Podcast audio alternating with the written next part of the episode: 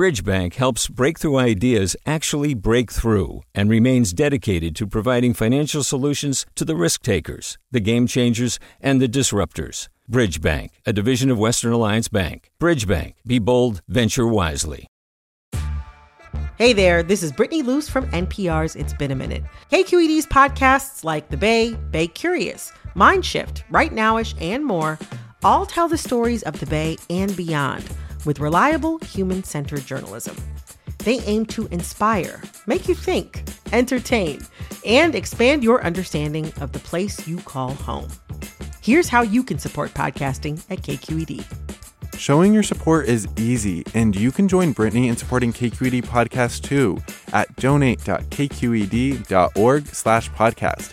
That's donate.kqed.org slash podcast. From KQED. Good morning. This is the California Report. I'm Alex Hall. A bill to hold gun manufacturers responsible for death and destruction caused by their products cleared a key assembly committee yesterday. As KQED politics editor Scott Shafer explains, it's part of a larger package of legislation addressing gun violence. The bill, AB 1594, requires gun manufacturers and sellers to take reasonable steps to prevent their products from being used illegally. If they fail to do that, it would allow private individuals and the California Attorney General to file civil suits for the harm caused by their products. The bill, whose lead sponsors include San Francisco Assemblyman Phil Ting, passed the Judiciary Committee on a party line vote. It's modeled after an anti abortion law in Texas, which allows private individuals to sue anyone who assists in an abortion. Supporters of the California bill say it would circumvent federal laws giving gun manufacturers immunity when their weapons are used in mass shootings. The bill is one of several under consideration aimed at shoring up gun safety and reducing gun violence. Even if Governor Gavin Newsom signs it into law, it's sure to be challenged in court. For the California Report, I'm Scott Shafer. While health officials are hopeful that the worst of the pandemic is over, hospitals are still reeling from financial losses. As Valley Public Radio's Kerry Klein reports, one hospital in the San Joaquin Valley is warning of disaster.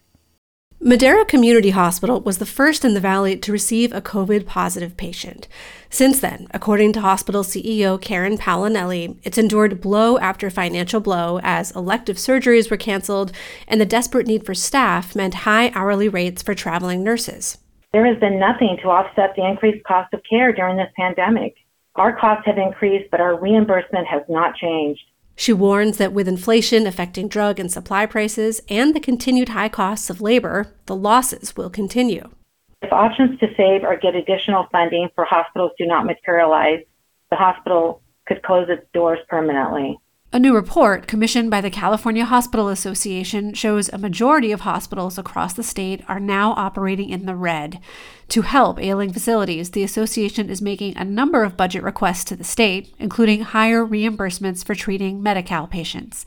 For the California Report, I'm Kerry Klein. Governor Gavin Newsom visited the Oroville Dam yesterday to talk about the ongoing drought and the state's plans to address it.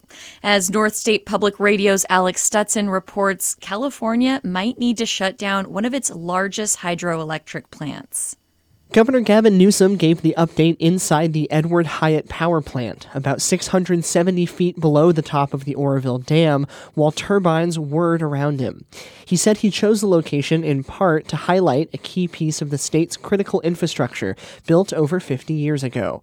Lake Oroville, behind the dam, holds water that serves about 27 million Californians. And it's in that spirit that we're here because that's the kind of innovation, that's the kind of work that we need to advance today to address the weather whiplash that we're now experiencing. Newsom noted the hydropower plant is currently operating at 50% capacity due to low levels in the lake.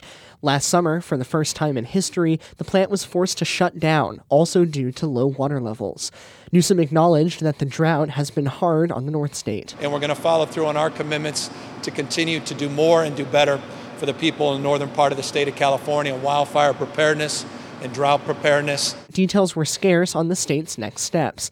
Newsom pointed to the $5.2 billion allocated for drought relief last year and says his office is working to secure more funding from the state legislature. For the California Report, I'm Alec Stutson in Butte County.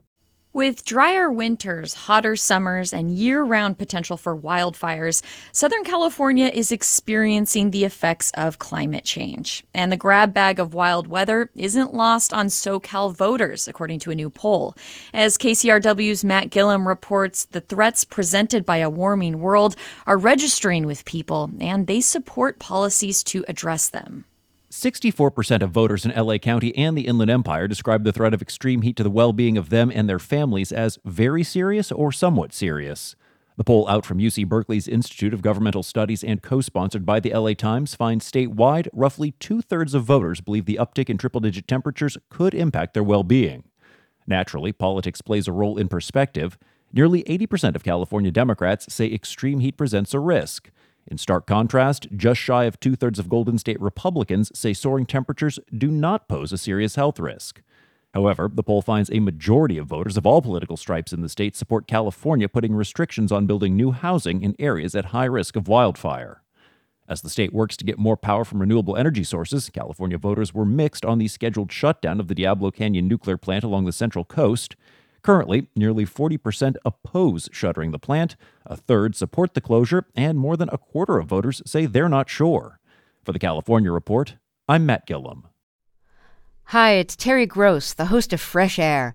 We bring you in depth, long form interviews with actors, directors, musicians, authors, journalists, and more.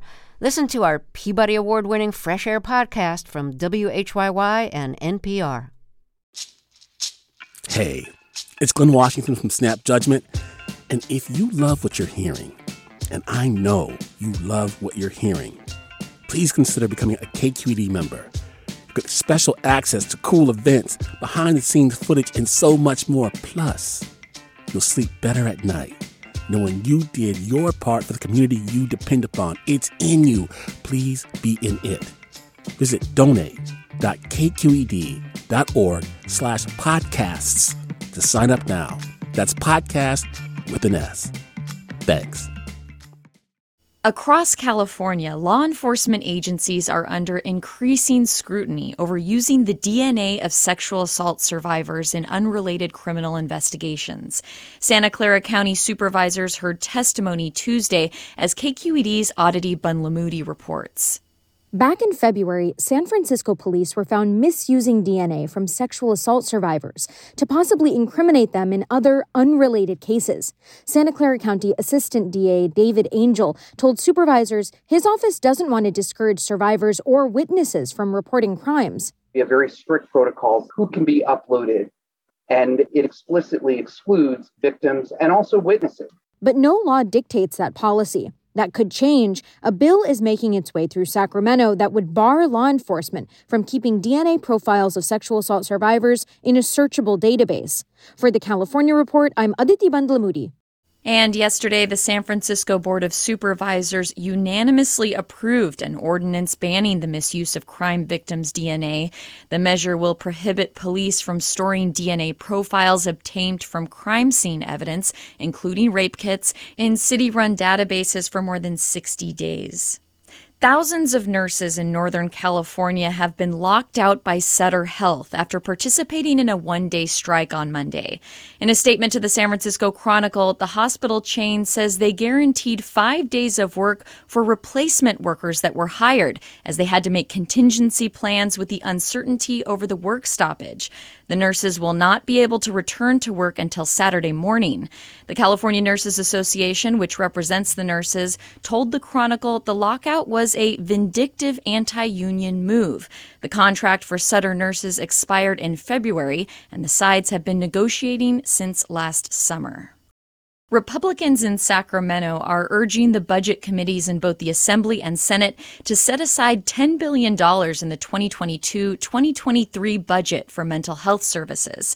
The Sacramento Bee reports that the goal is to develop new county mental health and addiction treatment facilities, along with new centers focused on behavioral health education.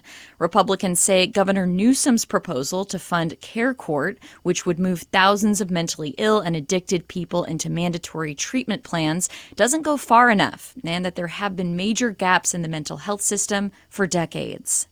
Meanwhile, Los Angeles County's proposed budget for the next fiscal year also includes new investments in mental health. KPCC's Robert Garrova has more. The proposal includes about $4 million for mental health crisis response and outreach. County CEO Fesia Davenport plans to use federal funds to accommodate demand for the Department of Mental Health's outreach, engagement, and crisis response, among other efforts. We need safety and innovations like alternative crisis response to keep our neighborhoods safe and healthy over the long term. The investment would provide for about 24 additional positions. In 2020, the county's psychiatric mobile response teams went out on more than 20,000 calls, with roughly 7,000 of those leading to a patient being placed in a hospital. The teams are an alternative to sending armed sheriff's deputies. Demand is so high for the unarmed teams that response times can be several hours or even an entire day, depending on staffing. For the California Report, I'm Robert Garrova in Los Angeles. Local libraries in California are funded almost entirely by local funds, and Kern County in the San Joaquin Valley has the worst funded library system in the state. Just this year, the county's annual library budget was $9 million compared to San Francisco's more than $170 million.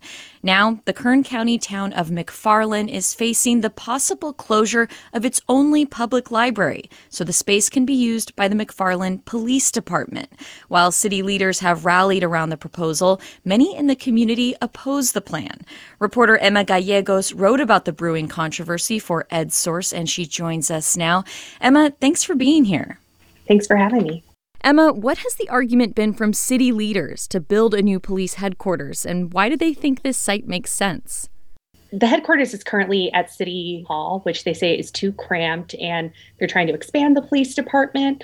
It also happens to be the kind of building that they would like, so they don't have to build something from scratch, so they would save money. And then they also say, hey, this library, it's only being open two days a week. For the police department, we would use it 24 hours a day. Mm-hmm. And I know members of the community started a petition to stop this from happening. They've collected more than 1,500 signatures. What are their main concerns? The people love the library there and they use it. Those two days a week that it's open, it is very busy. This is a small town. There's not a whole lot of communal space in the town. It's very sweet, actually. You'll just see kids riding bikes, going in and out, hanging out, seeing their friends. It just, it really does feel like a wonderful community space. And so they really want to guard that space and keep it. McFarland's a place where I, I was looking up some of the data. 4% of people there have a bachelor's degree. 45% of people over 25 haven't graduated from high school. So there's not a lot mm-hmm. of support for education, you know, not just in Kern County, but in places like McFarland. So they're saying, you know, we want more investment in places where we can learn to read and, mm-hmm. you know, get mm-hmm. get better, yeah, especially for, for sure. our kids. You report that Kern County has the worst funded county public library system in the state. How bad are things for the county's libraries? Yes. So I I looked up the state actually keeps track of um, how much local governments contribute to their library systems you know, most of library funding comes from local governments. And so Kern County contributes the least to it. That's how I started looking into this when the, you know, police said, we need this because it's not open. I said, well, you know, why isn't it open? And so that's, mm-hmm. I looked a little bit into it and found that most of what a library's funding goes to is staff, and staff helps keep the library open. So in San Francisco, most of the libraries are going to be open most days of the week. In Kern County, most of the libraries are open two or three days a week, just like McFarland. And I know some residents, as you report, have expressed concerns about the McFarland Police Department, which has a history of misconduct. Is that right? Yes. McFarland is a city that hasn't had a lot of money, and this has created a lot of problems they did not pay their police very well and they did not screen their candidates for police very well. So this is based on other reporting that's been done by the Bakersfield, Californian, and in UC uh, Berkeley, um, some of the students there, and they found that you know a lot of the police came in with misconduct records from other um, wow. police departments. So, and to be clear, there is an there's a new chief in town. Um, he's been there the last year. And so he says, you know, I'm in here to bring accountability and change things. But, mm-hmm. um, you know, residents have been through a lot for a number of years. And so there's still some skepticism in the community about, you know, whether it's time to turn over the library. Emma Gallegos is the Central Valley journalism resident at EdSource. Emma, thanks for your reporting. Absolutely. Thank you so much for having me. And that's the California Report for Wednesday, April 20th. We're a production of KQED Public Radio. I'm Alex Hall. Thanks for listening. Support for the California Report comes from Personal Capital, providing people with financial tools like the retirement planner to help them achieve their financial goals. PersonalCapital.com. Paint Care, now with 834 drop off sites in California where households and businesses can recycle their leftover paint. More at paintcare.org. And Eric and Wendy Schmidt, whose philanthropy harnesses the power of people and science to create innovative solutions for a healthy environment, just societies, and opportunities for human achievement. Hi, I'm Sasha Khokha, host of the California Report magazine. Every week, we bring you stories about what connects us in the giant, diverse Golden State. Because what happens in California changes the world. I love this place. We were once seen as like the place to be, California. The land of milk and honey. That's where you go to Sunshine State, but we just have challenges right now. KQED's California Report magazine. New episodes drop every Friday, wherever you get your podcasts. Hi there, I'm Randa Fattah from Throughline. If you're listening to this podcast, you know that KQED produces exceptional storytelling that keeps you informed, inspired, and entertained. Their podcasts cover issues from your neighborhood to the entire country and everything in between. Support this work today. You can help us continue to bring quality podcasts to your ears. Just head to donate.kqed.org slash podcast. That's donate.kqed.org slash podcast.